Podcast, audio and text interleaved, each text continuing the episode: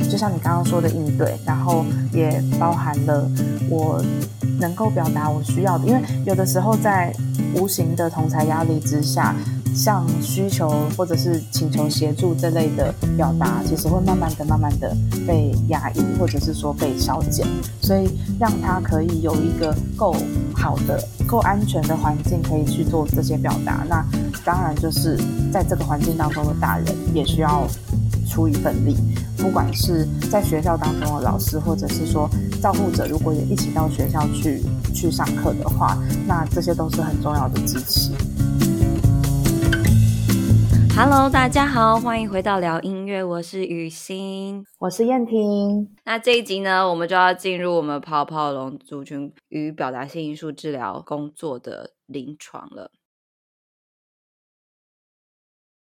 第一个部分，所以就是今天要跟大家介绍更多儿童与家庭的工作。如果上一集还没听的朋友呢，就是这一集一起加入我们的是。燕婷治疗师，那燕婷是一位艺术治疗师，她也是过去这段时间跟我一起服务泡泡龙的好同事、好战友。对我跟燕婷来说，我们都呃，就是说开始工作其实不长也不短，还是有许多许多要学习。嗯、然后其实真的是很想邀请大家一起来 brainstorm，然后或者是说。我们一起来想想，我们怎么跟我们过去的经验有更多的连接。在这个工作当中，其实有非常非常多需要去学习跟不断的去探索的地方。然后，就光只是在看我们的临床工作是如此的多元，它可能在不同的场域，你看，有可能在医疗单位啊，有可能在呃社区，也有可能在他道宅或是家庭。所以，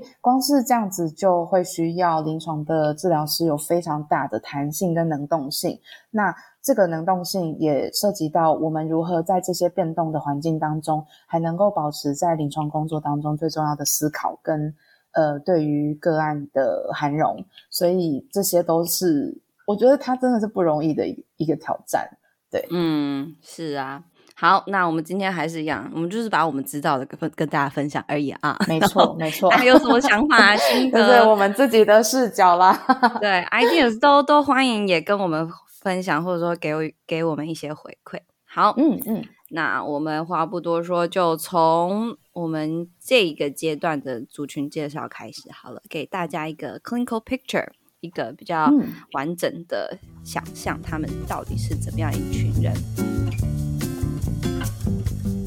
所以今天是讲儿童与家庭嘛，所以就是其实我我们接到最小就是从刚出生，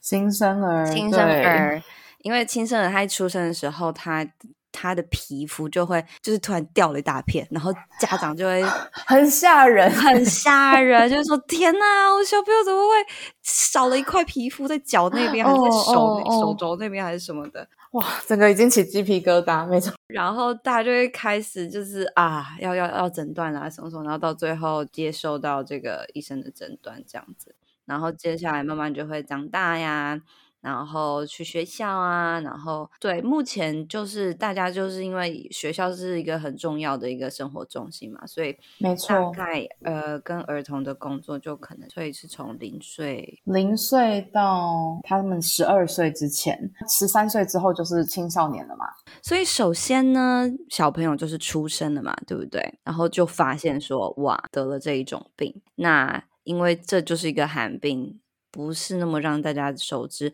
通常状态都是非常的惊慌失措啦。就是对于家庭来说，哦、看到小朋友的皮肤这个样子，这个怎么样去了解照护，或者是怎么样去了解这个疾病，让整个家，就让照护者的心情可以稳定下来，然后比较在状况内，就是第一件非常重要的事情。没错，嗯，这是对小朋友来说最重要的环境了。嗯嗯嗯嗯，就其实，在我们真的要怎么样照顾孩子之前，是要让这个照顾者他们先让他们就是啊，好了，事情发生，那我们一起怎么来面对？这样子，先整个稳住，这样子。照顾者的心理建设跟帮助他们可以稳定的去面对接下来要面对的挑战。对，就是让他们有这种支持的感觉，我觉得是很重要的。那接下来呢？就来到小朋友啦，呃，小朋友也就是躺在那边嘛，就是很不舒服啊，他也不能干什么。对，但他其实也没有其他的经验嘛，就是他真的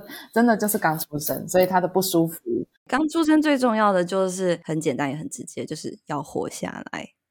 真的，他就是一个 survive 的需求。没错，他可以去把他的器官好好的长好，然后他好好的呼吸，好好的吃东西，好好的喝奶。但是其实还不太能吃，就是好好的喝奶这样子，哦对啊对啊，摄取养分，然后伤口好好的去愈合。所以这个就是一开始怎么样去护理，然后怎么样去换药，怎么样去让它摄取营养，这样。对，就是照护的同时，还要兼顾到怎么去平衡他正在发展的东西，因为有时候新生儿刚出生还在发育。对，我觉得应该头三年，头三年到五年应该都是这样子的一个照护者，都是这样的一个心情。那、啊、小朋友主要也是这样子一个，也是很长的一段时间呢。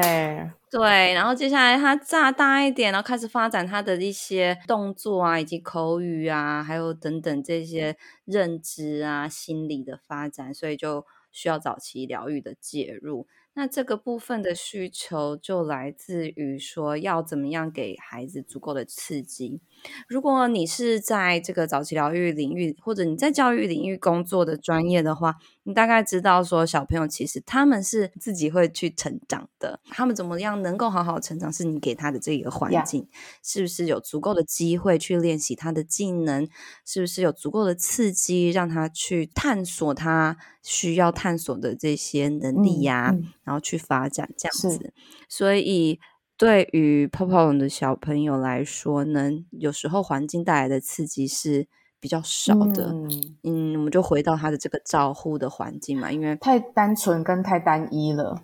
他不能晒太阳，晒太晒太多，他又会痛，所以他也不敢移动他自己。然后他可能又需要很多的休息，就是或者说换药时间又太长，他只能躺在床上。嗯、种种种种这些物理的因素、医疗的因素，导致他的发展就会比较有风险。对，就是发展上会迟缓。嗯，那其实动作的发展会迟缓，一直以来都是在。嗯，大部分的孩子身上都会都会看到的，因为就是痛嘛，所以他就不想动。然后还有另外一部分是因为会长水泡，所以家长就很害怕他们动，对啊，甚至接接下来照顾上也会更麻烦。对，哎，可是说到这边，我就想举个例子，就是。我们还有一个泡泡龙病友，就是他已经国小了，这样、嗯嗯、他就是最喜欢的兴趣就是跳舞哦。对，他非常喜欢跳舞哦。虽然他这个就是反正大家知道嘛，皮肤就是脆弱这样子。他虽然长越长大，他的皮肤状况越来越好。然后我觉得很感动的就是他可以发展出这样的兴趣，其实是我觉得他妈妈。他的家长很勇敢，就是让他去尝试各种身体运动的这些活动。嗯、这样心脏真的是要很大颗诶，可以让他去发展出他这样子兴趣，因为他妈妈不会去阻止他说：“哎，你不要跳太多，不要动太多啊！你这样子是不是会跌倒啊？你不要去赛跑啊！你不要怎么样？”就是，可是他妈妈给我一个概念，就是说：“好，虽然我们。”知道他的皮肤这么的脆弱，那我们就想办法去预防。就是他每次要做这些事情的时候，就帮他准备好护膝，然后要教教教他说不要跟别人靠太近，因为如果被撞到的话，就比较容易跌倒嘛。所以自己要保持距离什么什么的。就是他更用这种预防的呃方式去教导他的小孩，说怎么样去从事这些活动。我就觉得哇，这真的是一个。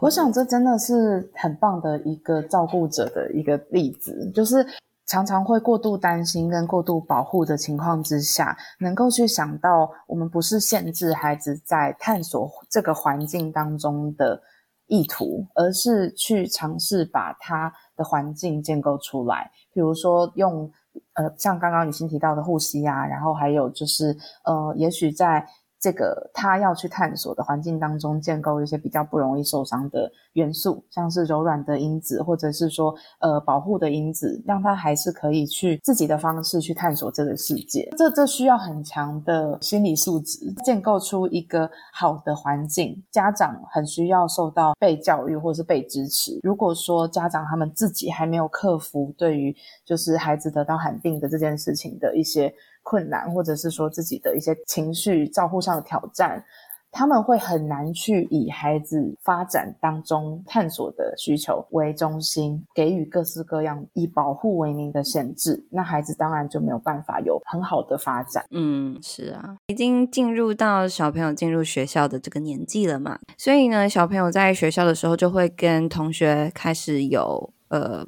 不同样的这些社交，那第一个很重要就是外表啦，他会发现他跟同学的差异就是在他的皮肤不一样，这样有些水泡，还有些是会有血血这样子，因为他们水泡如果那个长的皮层不一样的话，所以表现会不一样。有一些的话，如果有些雀雀的话，因为这样子比较容易会有一些些霉菌滋生，所以可能也会有那么一点点的味道，嗯、然后这样子也会引发其他小朋友的一些异样的眼光。嗯，除了外表以外，也因为他们要照顾他们自己的伤口。嗯或者其实就是先天的，他们不能晒太多太阳，他们不能做太剧烈的运动，行动是不能过量的。然后还有气温温度，就是呃，他们需要在比较低温，就是常温，就是需要开冷气的一个环境。嗯、所以这样子其实都让他们好像在一个班级上跟其他同学有很多很多的不一样。也许是有一点特权，比如说。他们班永远都在开冷气，因为他的关系，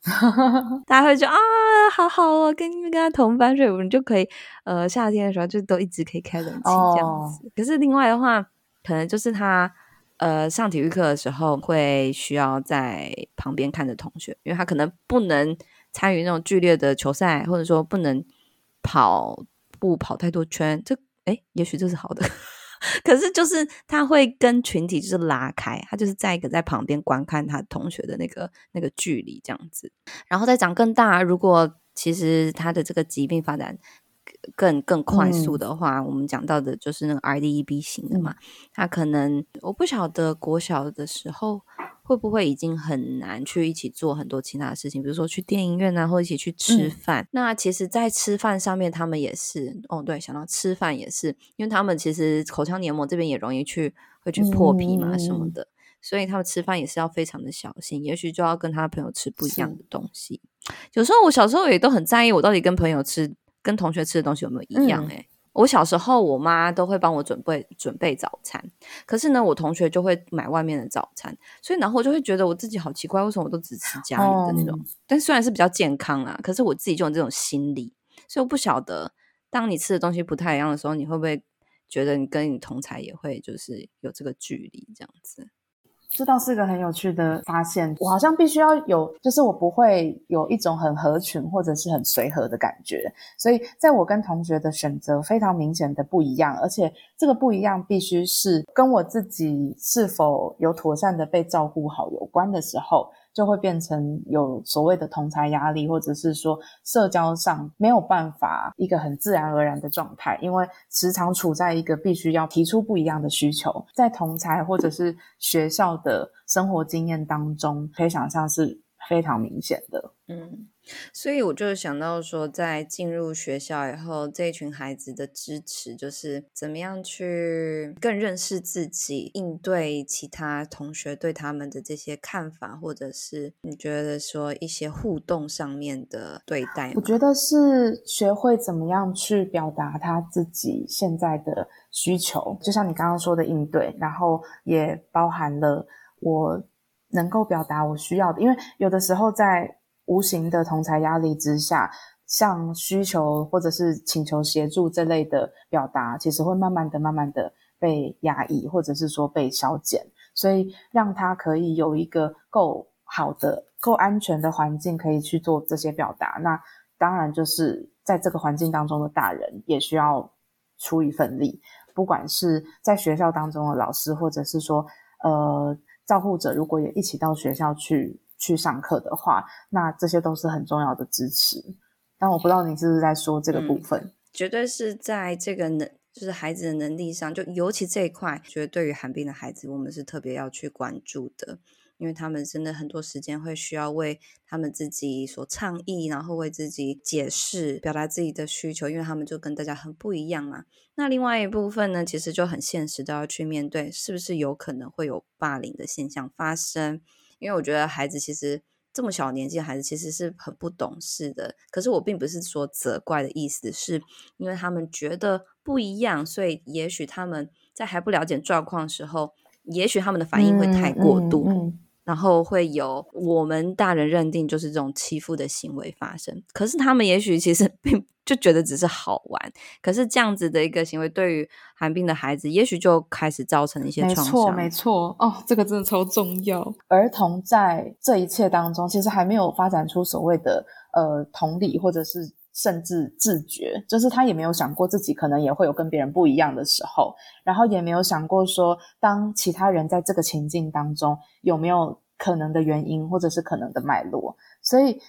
在小学的阶段，孩子那种很无知的恶，反而就会成为像皮肤寒病的孩子们当中，就是哇，真的是没有人没有人愿意发生这些伤害，但是他就这样形成，然后。小孩子当时在做这些欺负，或者是说这些排挤，他们都不知道他们是在伤害一个本来就是不一样的人。嗯，对，当下真的可能觉得只是好玩而已，这样子。对，那除了我们刚刚就是一开始就先脑补这么多还可怕的事情以外呢，其实他们在。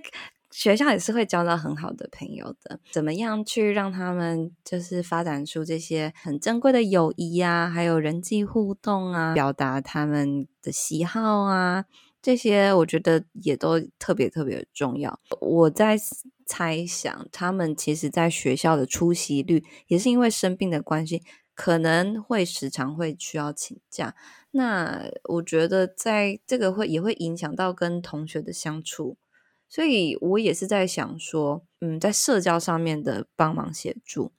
嗯，除了是预防那些有霸凌那些从创伤伤害之类，也是去怎么样去帮他们去更拓展这些适当的友谊，然后适当的人际关系，这样子。刚刚已经分别讲完关于病人，然后还有他们的照护者。那其实整体来说，这就是一个家庭里面的成员嘛。嗯，其实我们现在想要家庭的动力，其实也跟我们的照护非常有关系。要怎么说呢？虽然是呃病友会。直接有一个主要照护者，可是这个主要照护者在家庭里面的角色，通常会是一个妈妈。那有时候同时也会承受一些家里来的一照护的期待，或者是他原本这个妈妈这个角色了呃上面的一些压力，其他的成员能够理解或能够一起支持这个照护的这个负担，然后还有其他成员对于。我们泡泡龙病友的这个感情感的这个关系，他是不是也诶，他如何去表达他的不舍，或他怎么样去提供他可以帮忙的地方？整个家庭是要怎么样一起来完成这个照护？这个角度也是非常重要的。我觉得我们有时候没办法介入这么多，可是我觉得这个观察是。对，然后对于家庭的动力还有组成是知情的。我觉得对于一个工作者来说也是很重要的一件事。刚补充一下，雨欣，其实还有主要照顾者，然后其他的照顾者之外，其实很常在嗯一个家庭当中也会有所谓的其他的手足，可能他的姐姐或他的哥哥或甚至兄弟姐妹，他们没有遗传到这个皮肤罕病的状况，所以怎么去平衡，或者是说在这个家庭当中怎么去感受这个主要照顾者与其他家庭成员的关系，我觉得也是一个非常细致跟非常复杂的的一个风样貌。是啊，是啊。那刚刚其实以上就是我们把这儿童阶段，不管是病友以及照护者的一些主要需求提到。不过，根据这个不同样的家庭样貌，他们也还会是会有其他不同样的需求啦。比如说，我们医疗资源，他们可以取得医疗资源难易度，对对对，难易度。特别门诊是在台南嘛？对。所以，如果是中部的病友，那如果是小朋友非常的小，他们要来看，在台南看病，就是看门诊，其实是很辛苦的。因为小朋友很难带出门，又要不止妈妈一个人开开车或者是坐车，还有其他的家庭成员一起配合，这个部分就是需要家庭的合作。那如果住的远一点的话，这个合作的协调其实是是困难度比较高的。那如果又再加上，如果家里手足特多，哦哦哦哦哦，对，或者是说一个照护者需要照顾很多其他的，真的没有办法抽身。嗯，对啊，因为我们其实还有一个。病友是主要是这个呃阿公阿妈是主要照顾者，可是阿公阿妈也不是主照顾他而已哦，家里还有很多其他的孙子，所以就是小孩与小小孩，对，是时间他们很全心全意在照顾他，可是能好好的运用的时间也就是那么多，还有其他的事情，其他需要照顾的，还有工作等等这些。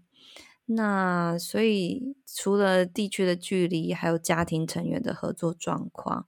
然后当然就是还有这个经济的，就是经济的状况，还有这些支出啦。就是你到底可不可以用这种，是不是可以请保姆啊这样子，或者说你是不是可以真的是请假，哪时候不工作，你就可以。一起来来看医生，或者说你是不是可以让他接受很多不同样的治疗？因为来到早期疗愈的时候，哦，这各种治疗，哎，物理治疗、职能治疗、语言治疗、音乐治疗、艺术治疗，还有什么认知老师，各种这些都是支出，这些治疗费都是支出。你到底有没有这样的经济支持可以办到这件事情？所以。对，其实这些就是在一开始工作以后，渐渐越认识这个家庭，然后会，嗯，我要怎么说嘞？会会需要了解的，就这样。呀呀呀！对对对，会需要了解的状况。嗯，对对对，因为他们的每一个不一样，加入这些因素以后，就是大家都长不太一样，这样子。真的，所以我们才会说它是一个多元的家庭样貌。那我这边想要补充的，其实除了地域性之外，还有一个非常现实的，就是这个家庭它的社会性。在这个家庭里面，主要的经济来源的提供者，他是进从事什么样的工作？那比如说，他如果是白领阶级，或者是做一些就是比较管理性的事务，那可能会有多一点的收入可以去支应这个庞大的医疗费用。但是如果他是在一个比较蓝领，或者是说刚刚提到脆弱家庭，或者是高风险家庭的情况之下，那其实要去负担这些医疗费，然后照顾的资源，其实是很很困难的一件事。所以，因为泡泡龙或者是说皮肤罕病的孩子们没有办法决定他们是出生在什么样的家庭，所以有一些家庭他们是经济状况可以许许可，但是有一些家庭是没有办法去支应这么。可能就会呈现出他既有皮肤寒病，然后又有发展迟缓，然后也没有办法接触到就是相对应的医疗资源，嗯，然后这个时常也发生在就是比较偏乡的地区这样子。谢谢燕婷的补充，接下来我跟燕婷就各自跟大家分享我们工作的一个家庭这样子。那我就想要跟大家分享这个，呃，我在小朋友出生三个月的时候开始介入的这个家庭。那这个是一个中部的家庭，他在我们的这个最近啊，最近其实我们都有在，我是说，就是成大泡泡龙的这个团队在平台上面，其实有稍微在分享他们的故事了。那其实这个家庭呢，就如同刚提到的。呃，小朋友出生的时候，妈妈非常的压抑，非常震惊，那就是皮掉了一大块嘛。那他是突变的，就是突变型，所以他们家里并没有人就是有这样子的基因，然后有这样子的状况发生。所以很，可是很幸运的就是，嗯，很快的，我有点忘记原因是什么，不晓得是谁又认识谁，然后。中医师的协助，然后就很快就联络到成大的泡泡龙门诊，所以徐医师呢，他就是坐车从台南去台中去帮小朋友，就是采检体，因为主要还是要去看那个皮肤层的那个，呃呃，就是水泡的状况，以及要去看他们的基基因序列才去做诊断，这样子，这就是现在在做那个基因诊断。那所以他就是过去，然后最后反正就做了诊断以后，再开始接下来的照护，就是更知道说哦，一个伤口照护，你这个换药怎么换呐、然后怎么样去避免呐、避免再度长长水泡啊？所以妈妈就开始呃，在学习怎么样照护这样。然后这一段时间，我就诶。开始关注着这个家庭，那我因为有早疗的背景，所以我会问妈妈这些相关早疗的问题，比如说，嗯，诶，他会不会发出声音呢？他声音的多样性在哪里呀？嗯，然后他的这个眼神啊，会不会追视啊？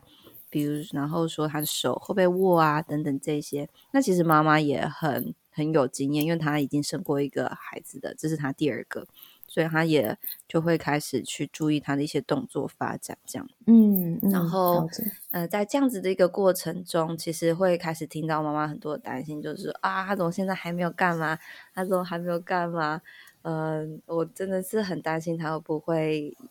发生迟缓的状态，这样子，嗯，然后就是怎么样去平衡这个想要达到发展的目标，以及等待他。正在呃，就是等待他正在发展的这个时间，这样子。对对，就是这个，嗯、这就是很难的地方。嗯嗯嗯嗯，这个是在可能来到呃，我猜五六个月的时候，就会开始非常的明显，就是小朋友应该要有一些行为出现，还有一些能力出现。嗯、然后这个是呃第一点跟大家分享关于发展。那第二点就想要跟大家讲到，就是这小朋友发展上面的特殊性。好，特殊性就是除了伤口以外，这个小朋友他的肌肉，嗯，肌肉也是比较无力的那种。那一开始先先就是展现在他的这个吞咽的状况。对，他其实一出生马上就插了那个鼻胃管。因为他的吞咽就是有问题，哦嗯、肌肉就比较无力，所以这个时候我刚刚提到嘛，这个阶段小朋友就是哦，就是要生生存下来，他就是要活下来，因为他这个型的他是 EBS，就是嗯呃对，反正就是呃好，我不是讲太多那个 型啊，我怕讲错。嗯 嗯、对他这个型呢，就是表外表会一开始非常严重，可是呢他。大概过了一两岁以后，他其实伤口会越来越好，越来越好这样子。所以呢，这个时候我们大家一开始的目标就是好，他这个吃好、睡好，发展不要就是迟缓太多。嗯、然后呢，我们就是要让他撑过这个最危险的时候，这样子。嗯嗯。然后，所以他就是营养非常重要嘛，所以。不能让吞咽影响它营养的摄取，所以就放了鼻胃管。可是，嗯、所以呃，所以哦，真的是非常辛苦。我最开始宝宝宝的时候呢，他有时候如果太激动或者是呛奶的时候呢，他的鼻胃管就会吐出来，然后又要、哦、妈妈又要亲手把它放进，就是说哦天哪，他真的是很痛苦诶，每天就要这个鼻胃管就这样进进出出这样子，嗯、然后他也很容易就是。不晓得为什么哎，可是不是小朋友都还是蛮容易感冒的？所以如果他只要感冒的时候，就是那些鼻涕呀、啊，还是什么的，就会很影响他这些，就是他这种吞咽的这种状况，这样子。嗯嗯，嗯嗯对，所以他其实很小的时候就是做了各种各种手术，一一两种手术吧，就是希望他的吞咽可以顺畅一点，嗯，这样子。所以接下来就是他的动手术嘛，就是不是食道动手术，它是嗯某一个吞咽的那个肌肉还是怎么样，他们把它烧的比较小块一点，然后比较不会挡住它的，就让它比较顺畅就是了，对，比较顺畅的样子，哇，对对对，真是辛苦了，嗯，然后所以呢，这个就是在我跟他工作过程中。一直感觉到这个整个家庭以及照护者感受的这个压力，这样子。那也是因为这样子，也需要很仔细、很呵护的这样子的照护，所以其实宝宝出去的时间没有其他宝宝那么多。他但他们还是会出去啦，嗯，比如说去外面走一走啊，然后或者是说，甚至妈妈也很勇敢，就是看可不可以带小朋友去听音乐会，就是那种亲子音乐会这样子。嗯嗯嗯。然后呢，所以我就起，我就想到说，好，那我觉得我可以做的就是我把更多的这些音乐活动，然后我带带去家里，然后看小朋友对这些声音啊，然后乐器啊，是不是有反应这样子。所以我就是开始。我两周就是会去一次，然后跟大家如果知道音乐治疗的一些 流程的话，我就是就做那些流 程这样子，让他去听.然后去呃来社交的一些活动，比如说遮眼睛啊，然后还有乐器的感觉，它的这个不同的质感啊，还有声音啊，然后还有一些震动啊，就大概是这样，然后去让。照护者之间有更多的互动，或者他的手足之间有跟他有更多的就是互动，这样觉得，因为我在 team 上面，所以有一个很棒的嗯优点，就是一直陪伴这个家庭嘛，所以我可以把很多的这些进展啊，还有一些对这个家庭的观察呀，其实最重要就是这一点，他们的需求感受可以传达到我们的医疗团队。看门诊，大家都知道，看门诊其实很快。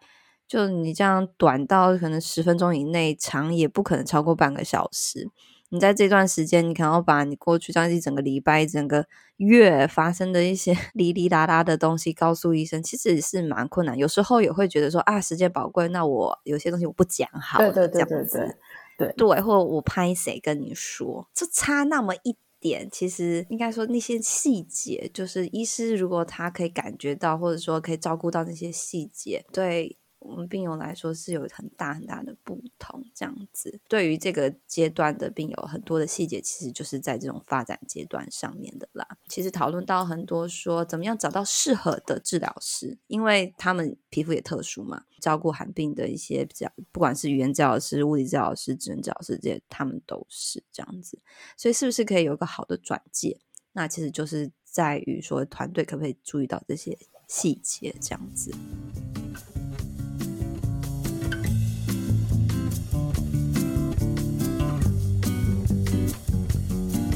那么接下来就请燕婷要跟大家分享一下，就是嗯，跟也是跟一个皮肤罕病的工作。那么这个介入其实要跟大家稍微解释一下，其实比较短，是也是一样是我的 case，可是呢，我邀请燕婷来加入，就是做一些初步的评估以及介入这样子。那燕婷这是怎么样的一个个案跟家庭呢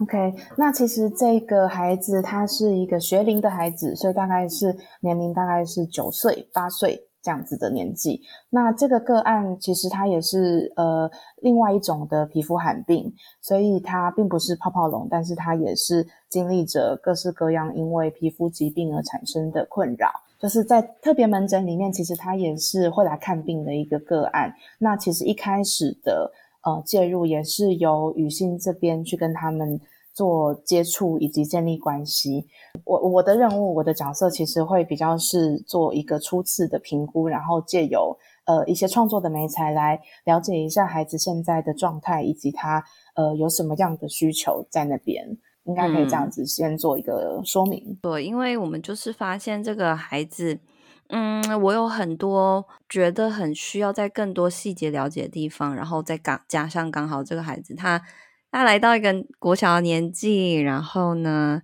呃，他也非常非常喜欢画画，然后我觉得他很多很多的嗯讯息好像都在他的画作里面，嗯，因此我就邀请了燕婷来来。帮忙一下，这样子。嗯嗯嗯。好，所以燕婷，你觉得你去，其实我们是到宅的。我去这个家庭评估的时候，你你观察到了一些什么？你发现一些什么呢？观察到孩子的环境，孩子生长的家庭其实是处在一个比较乡村的家庭。我直接说，他其实就是在一个田中间的状态。要移动的话，然后还有就是。就近到最近的市区，可能也要大概半小时以上。我觉得交通的易易达性就是非常的低，到达就是孩子所在的地方，也可以第一手的去了解一下孩子所成长的一个家庭的环境，再来就观察到孩子所成长的一个家庭的背景，见到他们的家庭。所以有的时候孩子可能到特别门诊来看医生，他会是。一个照顾者，然后还有孩子本人。可是如果实际上在孩子的家里面，你就可以发发现到说，哇，原来家里面还有除了个案之外的其他手足，然后主要在负责照顾他们的是谁？那在这位孩子的呃 case 当中呢，其实就是他爷爷奶奶，对，就是他的阿公阿妈在去照顾这一群孩子，所以这个。这个部分就会让我们呃稍早之前提到的关于就是照顾资源以及家庭支持资源的平衡，就是会在这个孩子身上会有一些挑战之处。家庭上可能没有办法那么好的去陪伴或者是支持孩子到各种的需要，甚至可能连意识到都不太容易。是、嗯，其实一开始是在门诊的时候是听到说，哎呀，这个阿公阿妈其实一直在抱怨孩子的学业表现。嗯，说他怎么会这样子心不在焉，然后上课不专心，然后老师都会说这个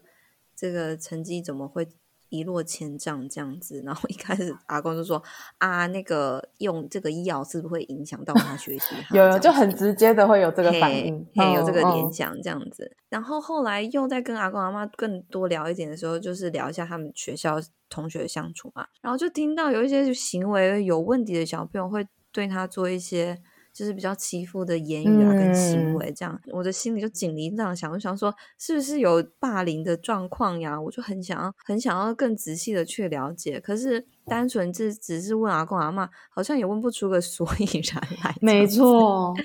对。然后小朋友的状况，燕婷你要不要说一下？就是。小朋友他的表达状况是怎么样？他的表达状况其实是非常能够用口语跟人建立关系的。当当然一开始见面的时候会有一点小小的害羞，害羞当中其实有着非常想要跟人连接连接的渴望。那包含了就是他会好奇，呃，比如说。我带来的美材有哪些啊？然后这些美材他会说：“哎，这个我家里也有，或者是这个我没有看过。”然后会有一些像这样子对于呃我带来的东西的好奇，然后也会对于我是谁有好奇。所以这个这个部分就会需要很清楚的和这个孩子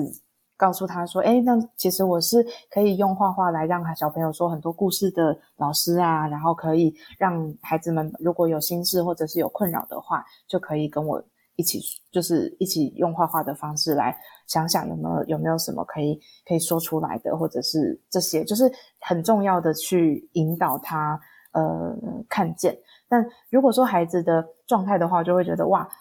口语的表达能力非常的好，可是也发现到他非常会看脸色，就是嗯，就是很很敏感，对于大人的一个眼神啊，嗯，很贴心。敏感跟贴心这两者之间，其实我觉得藏着一些需要是没有被讲出来的。那主要就是我们刚刚也提到说，这个孩子在家庭当中有其他的小孩也需要顾，那都是比他小的。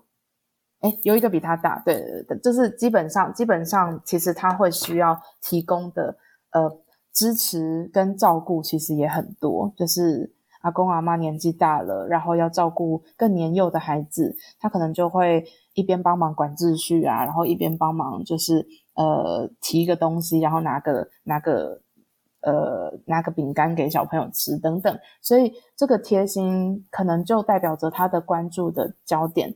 放在家庭成员身上，或是放在其他的家人身上。多于他放在自己身上。那燕婷要不要就是带我们还回到当天的实况好了？因为当天其实是我和雨欣一起到这个家庭的，然后我真的要很感谢他能够，嗯，应该说很感谢你，就是怎么会用第三人称呢？就是很感谢，很感谢你可以就是帮忙去家庭，然后还有和就是其他的家庭成员就是互动，所以让我和这位个案之间可以建立起一个我们 我们很安全，然后非常像是一个气场，就是我们可以。投入在或沉浸在自己的世界当中，所以这个就是就是雨欣她当时有帮忙我们，就是去做一个就是场域当中的照顾。当时来到现场和这个孩子开始建立关系，就一如我说我刚提到的，孩子会先好奇，然后我在表达我自己是谁之后，他其实就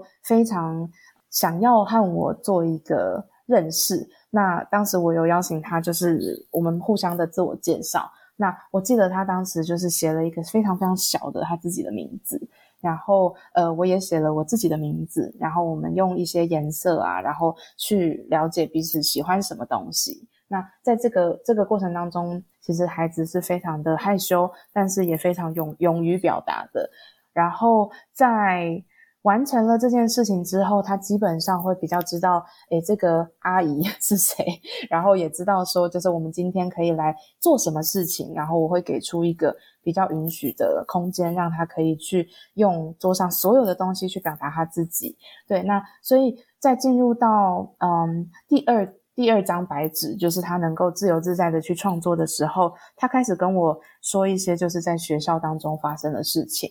那其实也没有任何的遮掩，他就告诉我说，就是同学呃说我是病毒，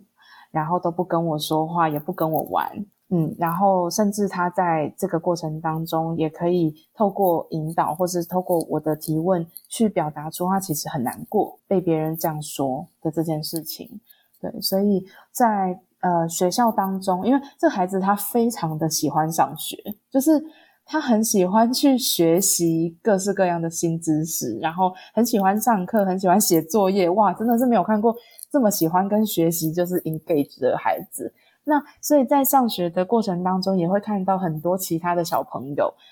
嗯，如果这这孩子的本性本身就是非常喜欢和人连结，所以他会很希望可以有。好朋友，然后也很希望，呃，可以和同学分享他自己，所以他的社交的需求是非常强的。那可是他在学校又遇到了，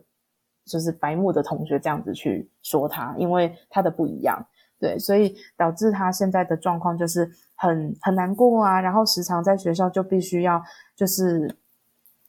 不敢说话，因为同学也不会理他的这个情形。那所以我们在。透过创作当中有有引导引导出他最近遇到的这个状况，因为他其实在画他自己喜欢的东西，比如说小白兔或是动物。然后他就说，同学都说我是病毒的时候，其实眼眶是含着泪的，所以听了其实是非常令人不舍。然后也也也知道说，就是他并没有做错任何事情，他也没有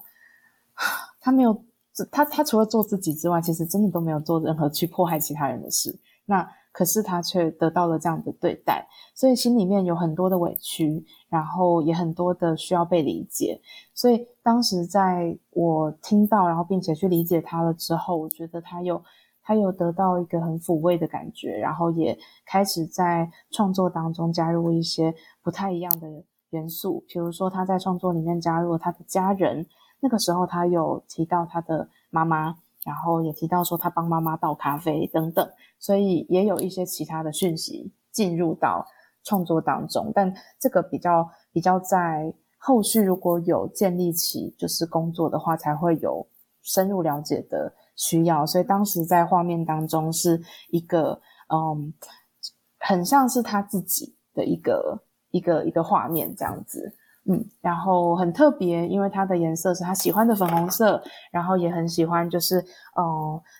挂亮亮的，对，就是它有一些有一些就是特殊媒材，比如说标签贴纸等等，那就让它贴，然后贴一贴，就是给他很多的亮晶晶，然后给他很多的礼物，所以我们透过创作也有一些嗯赋能的的的面向。那所谓的赋能，就是把力量还给他，或者是把力量给予他。他可以选择在创作当中怎么去，嗯，表达他自己，或者是他不用受到任何的评断，或者是也不会像学在学校当中因为不一样，然后去得到呃差别待遇，或者是一些不友善的对待。因为他是被允许在创作当中很自由自在的去表达他自己的。对，然后当天我印象非常深刻的就是。在完成了这些作品，然后呃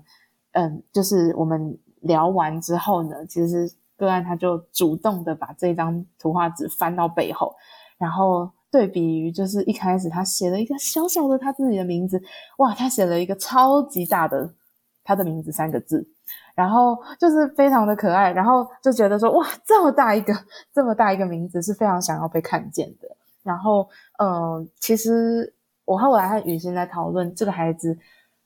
的个性可能真实的个性就是非常喜欢关注，然后非常喜欢能够被欣赏，然后非常喜欢被肯定那样的一个感觉。可是现在的状态，不论是在家庭还是在学校，他其实都是处于呃不是那么能够，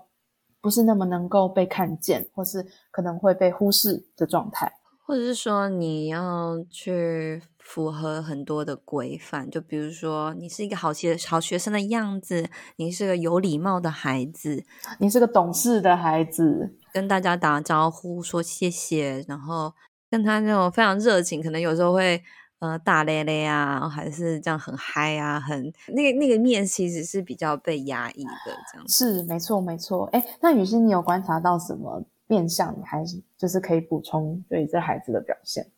虽然我们因为这个资源啊、时间啊，还有这种地点的关系，我们没办法继续做更多的介入。可是呢，如果嗯，燕婷对你来说，你这次的评估，嗯、呃，接下来如果你继续跟他们工作的话，你会大概分成哪几个方向？你会想要继续做下去呢？对啊，这真的是超重要。我觉得一个是孩子。本人就是他需要去，嗯，